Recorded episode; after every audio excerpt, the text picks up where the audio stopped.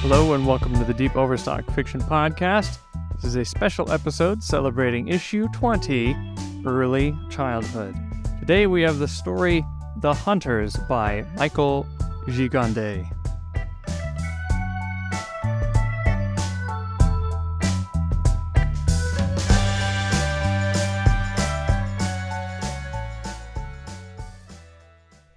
The Hunters. You gotta sneak up on a crow, the old man said. They's real smart, crows are. Yes, sir, the boy whispered and crouched low as they crept toward the cornfield.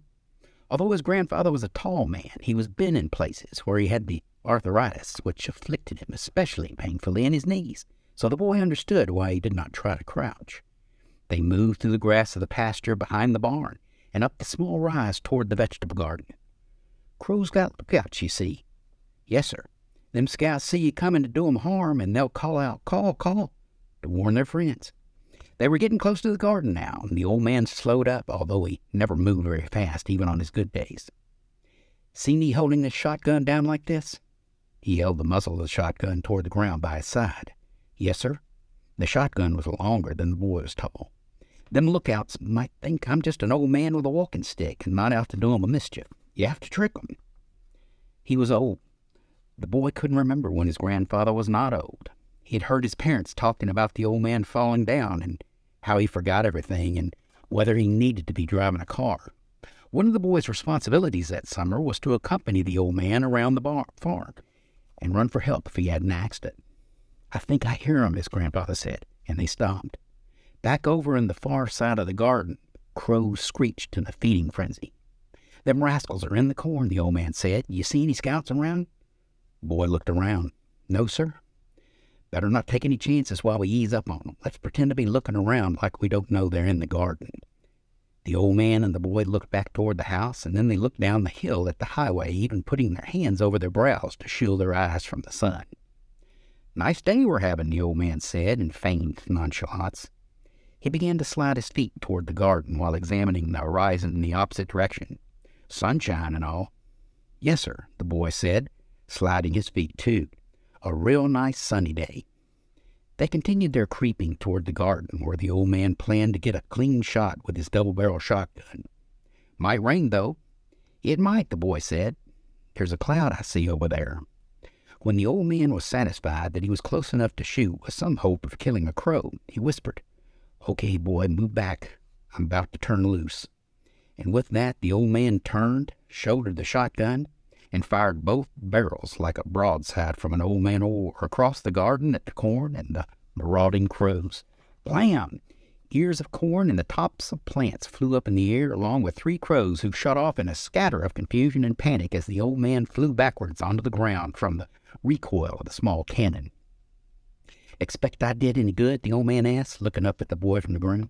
The boy could barely hear what the noise of the cannon echoing through his head like someone running through a house, slamming doors behind him. I didn't see any fall to the ground, the boy said. What? The old man was having trouble hearing, too. I didn't see any drop down dead, the boy shouted this time. You sure? The old man hauled himself up off the ground, performing a maneuver in stages of bending and grunting. You might have winged one, though, the boy corrected himself. I thought I saw one limping a little, flying sort of bent. He might die of lead poisoning. In the garden, they began picking up ears of corn for supper. Now, don't tell your grandma I was out here with this shotgun and fell down, his grandfather said. You know how she is. No, sir, I won't. The old man didn't have to say that, the boy thought. He never told on him when he did fall down. You can't never tell about a crow, the old man said as they picked their way through the corn. Once, when I was a boy about your age, my daddy sent me to the garden with this same shotgun. Sure enough, I came up on a passel of crows and fired a shot at 'em. I hit one of them and he fell to the ground, flapping his wings and calling out for help from his friends. Two of them crows turned around, flew back, grabbed the wounded crow by his wings, and flew off with him. That night they ate corn on the cob. Occasionally the boy fingered a lead BB from his mouth, and the old man winked at him. His aunt did not notice, or she did not say anything if she did. The boy knew that one day he'd take his own grandson hunting, and he would tell him about his grandfather and how crows ignored danger just to carry their wounded off a battlefield, which impressed him as a very admirable thing for them to do. The idea that he would have a grandson, and that he would be old like his grandfather, thrilled him like the feeling you get when you peer over the edge of a precipice just to see what's below and how high up you are. For a moment, he felt older. Although the feeling quickly passed, the idea pleased him, and he knew that his grandson would absorb it all and be filled with wonder. You've been listening to the Deep Overstock Fiction Podcast. If you like literary podcasts, check out The Poet Heroic, a poetry podcast and small press publishing house founded by Timothy Arliss O'Brien.